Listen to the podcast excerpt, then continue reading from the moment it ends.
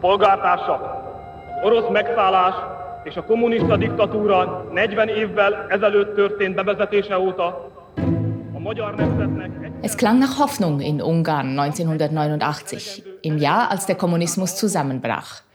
Landesweit berühmt wurde damals der junge Mann, den wir hier hören. A nemzeti függetlenséget és a politikai szabadságot.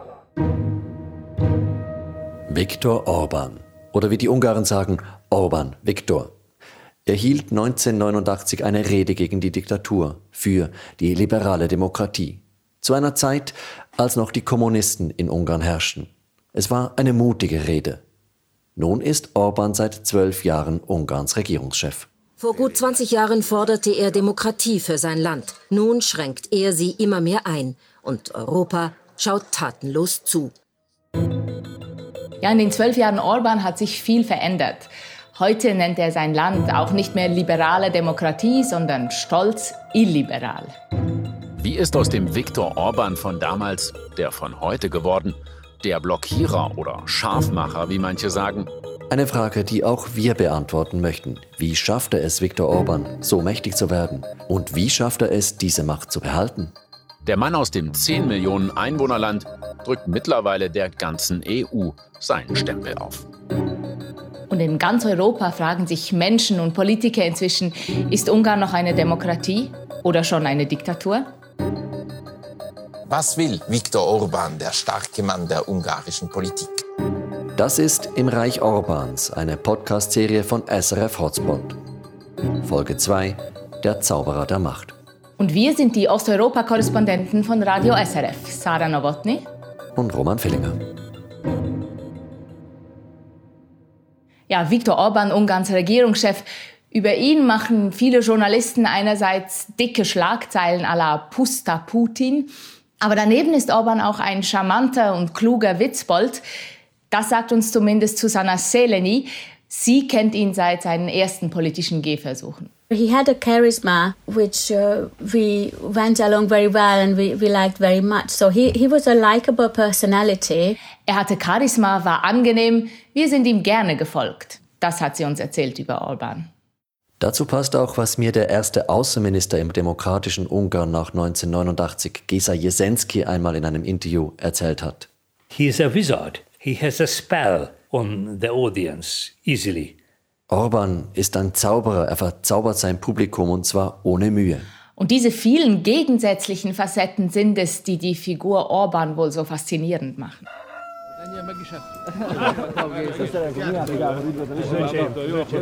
Eine dieser Orbán-Facetten hört man in diesem Video. Viktor Orbán trägt ein Holzfällerhemd, besucht eine ganz normale ungarische Familie, witzelt, stürzt ein Gläschen Palinka herunter, diesen ungarischen Schnaps. Und dann bearbeitet er mit dem Bunsenbrenner ein geschlachtetes Schwein. Orbán liebt es, sich männlich zu geben, eine Männlichkeit wie aus dem Abenteuerroman, Jagen, Natur, Männerbünde. Und Orbán liebt es, sich als Kumpel, sich als einfachen Mann von nebenan darzustellen. Aufgewachsen ist er ja auch in diesem Umfeld, mit 3 Brüdern in einem kleinen Dorf. Auch über seinen Werdegang haben wir mit Zsuzsanna Szelényi gesprochen, die haben wir vorhin schon gehört. Und sie kennt ihn gut, weil sie früher Orbán-Anhängerin war. Sie ist Psychologin und war dann später als Parteilose im ungarischen Parlament. Und jetzt gerade schreibt sie ein Buch über Orbán. He always wanted to be a football player when he was a child. So that was also our kind of very macho-oriented. Viktor Orbán wollte als Kind Fußballspieler werden. Auch das gehörte zu dem machoiden Umfeld, in dem er aufwuchs. Genauso wie der arrogante oder sogar aggressive Vater. Orbán selbst sprach so über seine Kindheit. Du hast ja Orbáns Heimatdorf Felcsút besucht und erzählst immer wieder davon. Ja, ich war ziemlich beeindruckt von Felcsút. Das ist ein typisch ungarisches Dorf, also das heißt eine lange Straße, links und rechts ärmliche oder auch weniger ärmliche Häuser. Und eines dieser Häuser gehört bis heute Viktor Orbán. Und das Interessante ist jetzt neben diesem Haus, dort ist nämlich ein topmodernes, riesiges Fußballstadion mit Türmchen und Zinnen und 4000 Plätzen, obwohl in diesem Dorf nur 2000 Leute wohnen. Aber eben, es ist Orbáns Dorf. Und das Stadion, das ist nicht alles. Es gibt auch eine Schmalspurbahn, die vom Stadion an den Waldrand fährt. Und es gibt einen künstlichen See. Und überall stehen Schilder, mitfinanziert von der Europäischen Union zur Tourismusförderung. Das Problem ist aber, dort ist kein einziger Tourist.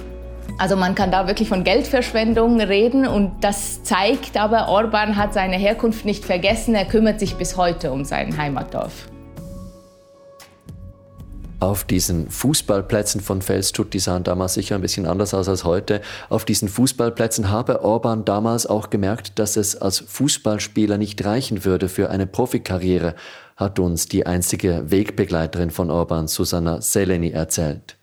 Stattdessen studierte er ja dann in der Hauptstadt Budapest Jura, er lernte dort auch die liberale Welt kennen und Ende der 80er Jahre, Viktor Orbán war damals Mitte 20, wurde dann klar, der Kommunismus, die Diktatur, die geht unter.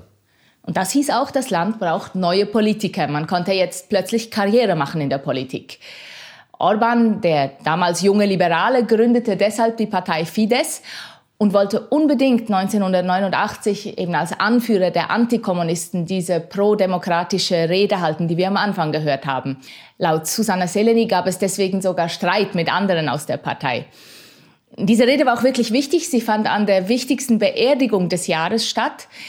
Das kommunistische Regime, das war damals schon unter Druck, also der Wandel war schon spürbar, ließ nämlich einen ermordeten Helden der ungarischen Antikommunisten öffentlich beerdigen. Und das ganze Land sah und hörte zu. Az orosz megszállás és a kommunista diktatúra 40 évvel ezelőtt történt bevezetése óta. Das ganze Land hörte zu, wie Orbán die Russen aufforderte, sein Land zu verlassen. He wanted to be either God or no one. Orbán habe entweder Gott sein wollen oder niemand, sagt Zsuzsanna Szelényi. Mittelmaß habe ihn nie interessiert. Dann, in den 90ern, merkte Orbán etwas Entscheidendes. Liberale kamen nirgendwo in Europa wirklich an die Macht. Überall regierten entweder Konservative oder Linke. Und in Ungarn kam dazu, der konservative Regierungschef von damals starb im Amt. Also das konservative Lager löste sich auf und plötzlich gab es Platz auf der politisch rechten Seite. Da sah Orbán seine Chance rechts und zeigte damit auch, er ist kein starrer Ideologe, sondern einer, der Gelegenheiten packt, auch wenn er dafür Überzeugungen wegschmeißen oder zumindest verbiegen muss. Zsuzsanna Szelényi erzählt, wie sehr Orbáns Partei in den 90er Jahren nach rechts rückte. Fidesz leaders started to baptize themselves to look more Christian. They started to speak more on family. Plötzlich ließen sich die Fidesz-Chefs taufen, um christlicher auszusehen. Sie sprachen mehr über Familie. Sie gaben sich nationalistisch. Ja, zu Familienfragen hatte Orbán sicher viel zu sagen. Er hat ja schließlich 5 Kinder.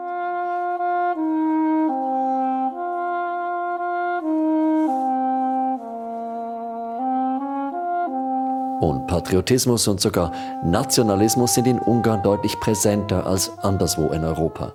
Diese Töne sind ein Beispiel dafür. Das ist das ungarische Instrument Tarogató.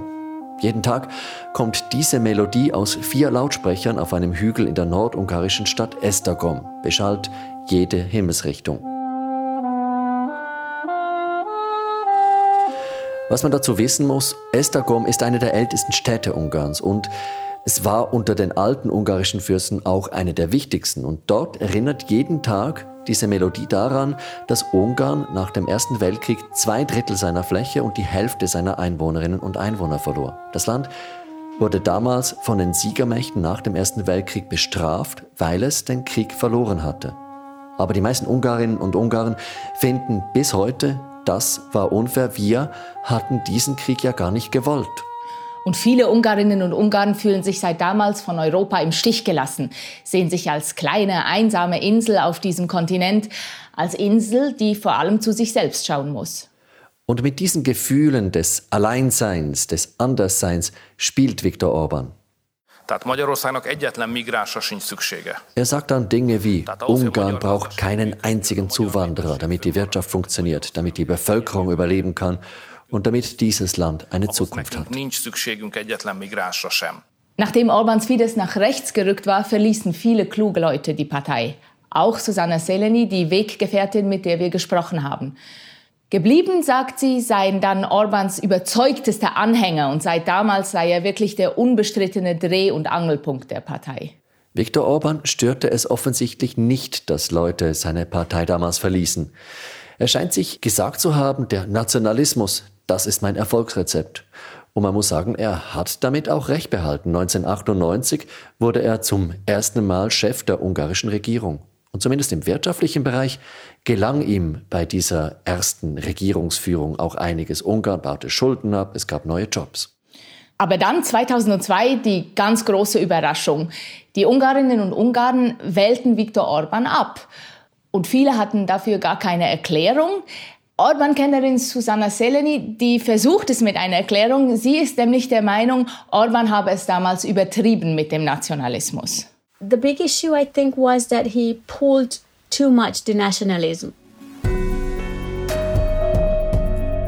Zsuzsanna Szelényi erzählt dazu eine spannende Geschichte. In Ungarn trägt am Nationalfeiertag fast jeder eine Kokarde in den ungarischen Nationalfarben Rot, Grün, Weiß. Das ist so eine Schleife oder eine Rosette, wie man sie bei Reitwettbewerben gewinnt, nur einiges kleiner, man kann sich das anstecken. Und diese Kokarde ist für alle Ungarinnen und Ungarn, egal ob links, rechts, Mitte, ist für alle wirklich ein wichtiges Symbol. Und kurz vor den Wahlen 2002 sagte nun Orbán in einer Rede, wer für ihn sei, der solle die Kokarde jetzt ständig tragen, also nicht nur am Nationalfeiertag. Und Zsuzsanna Szelényi glaubt, die Leute hätten Orbán nicht verziehen, dass er die Kokarde so für sich vereinnahmen wollte. Ja, diese Abwahl jedenfalls, die war ein Schock für Orbán. Auf den Bildern sieht er aus, als hätte ihm jemand einen Kübel Eiswasser ins Gesicht geschüttet. Und wahrscheinlich hat er aber aus diesem Schock viel gelernt. Zum Beispiel, ich muss meine Macht unbedingt so festigen, dass ich sie nicht mehr verliere. Und die zweite Chance als Regierungschef Ungarns, die bekam er dann 2010. Die Wahlen damals fanden in einer verrückten Zeit statt. Ja, damals waren die Sozialisten an der Macht in Ungarn. Es gab viele Affären, viel Filz, viele Unzufriedene. Und dann irgendwann nahm jemand heimlich eine Rede des sozialistischen Regierungschefs Ferenc Gyurcsány auf. Gyurcsány hatte diese Rede eigentlich im kleinen Kreis von Getreuen gehalten. Majdnem beledöglöttem, hogy másfél évig úgy kellett tenni, mint hogyha kormányoztunk volna. Ehelyett hazudtunk reggel, éjjel meg este. Wir haben so getan, als würden wir regieren. Dabei haben wir am Morgen, am Abend und in der Nacht nur gelogen. Und das kam natürlich schlecht an.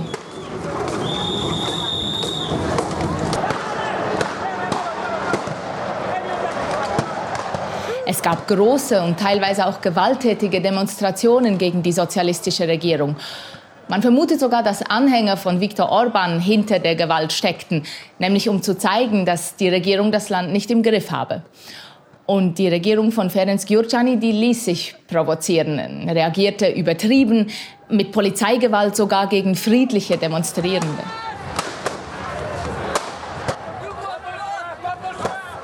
Und auf diesem Mist, und für einmal passt dieser Ausdruck, auf diesem Mist ist Viktor Orbáns zweiter Wahlsieg im Jahr 2010 gewachsen. Ein überdeutlicher Sieg, eine Mehrheit, mit der er die Verfassung umschreiben, mit der er Gesetze nach Belieben verabschieden konnte.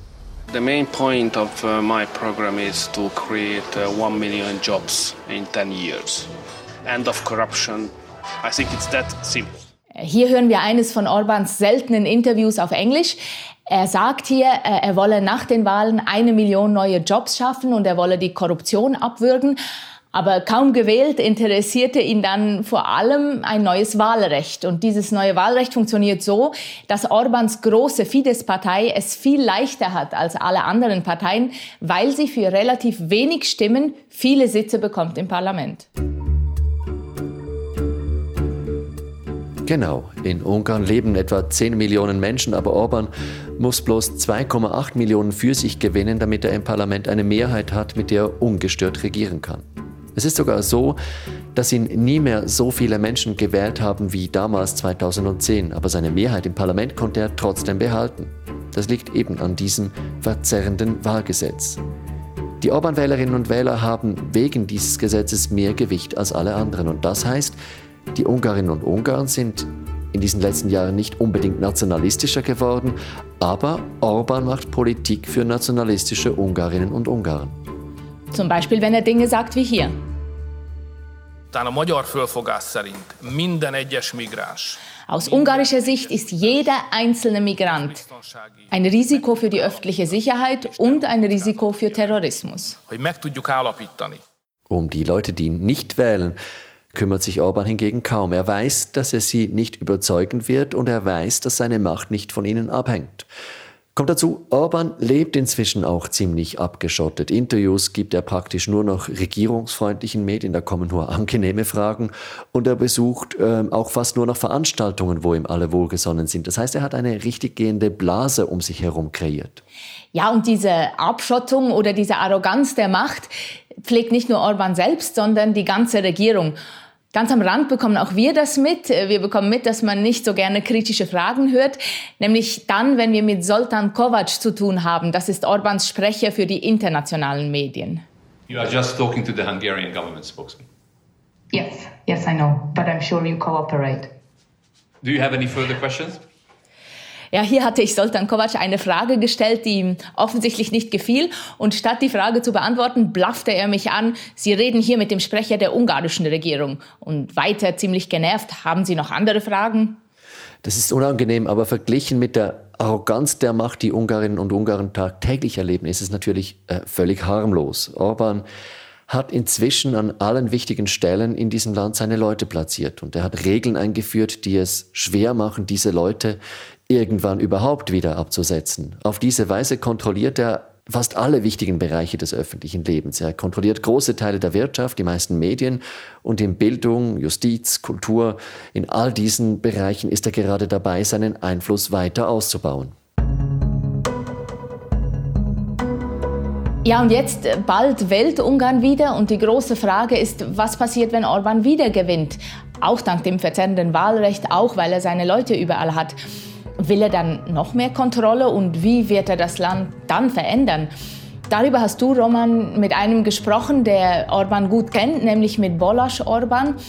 Das ist einer der wichtigsten Berater von Viktor Orbán und übrigens nicht verwandt mit ihm. Genau, Balázs Orbán ist ein smarter Anwalt und mit 35 schon eine große Nummer im System Orbán. It will be very crucial to maintain it. For next generations as well, because otherwise für Ungarns Zukunft, für die nächste Generation, für die nächsten Generationen sogar, sei es entscheidend, dass das Denken Orbáns, dieses patriotische Denken, das die Interessen der ungarischen Nation über alles stelle, dass dieses Denken erhalten bleibe. Sonst bekomme Ungarn ernsthafte Probleme, gehe vielleicht sogar unter. Ich denke, Viktor Orbán und seine Anhänger wollen ein neues, ein noch patriotischeres Ungarn. Sie wollen allen einimpfen, dass Ungarn mit seiner einzigartigen Sprache, seinen Bräuchen, dass dieses Ungarn ein ganz besonderes Land ist und dass dieses Land bedroht und alleine ist, dass es also einen starken Führer braucht. Und dieses neue Ungarn, das passt ja auch zu Orbáns Herkunft vom Land, aus einer traditionellen Familie eben. Aber dann gibt es auch die Orbán-Kritiker, die sagen, ach, das ist alles bla bla. Eigentlich geht es ihm heute nur noch darum, sich und seine Familie zu bereichern. Ja, und dieses Thema, das mögen Orbán-Treue wie Balázs Orbán dann weniger. Those who are accusing us being autocratic, corrupt regimes, they are intellectually lazy, because they don't want to take the debates. Wer uns autokratisch und korrupt schimpft, ist doch einfach denkfaul, will nicht mit uns debattieren, sagt er.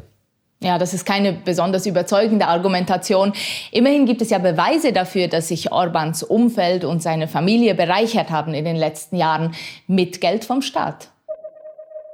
Ja, ich habe Journalistinnen und Leute von Nichtregierungsorganisationen getroffen, die im Detail nachgezeichnet haben, wie Orbáns Umfeld sich bereichert.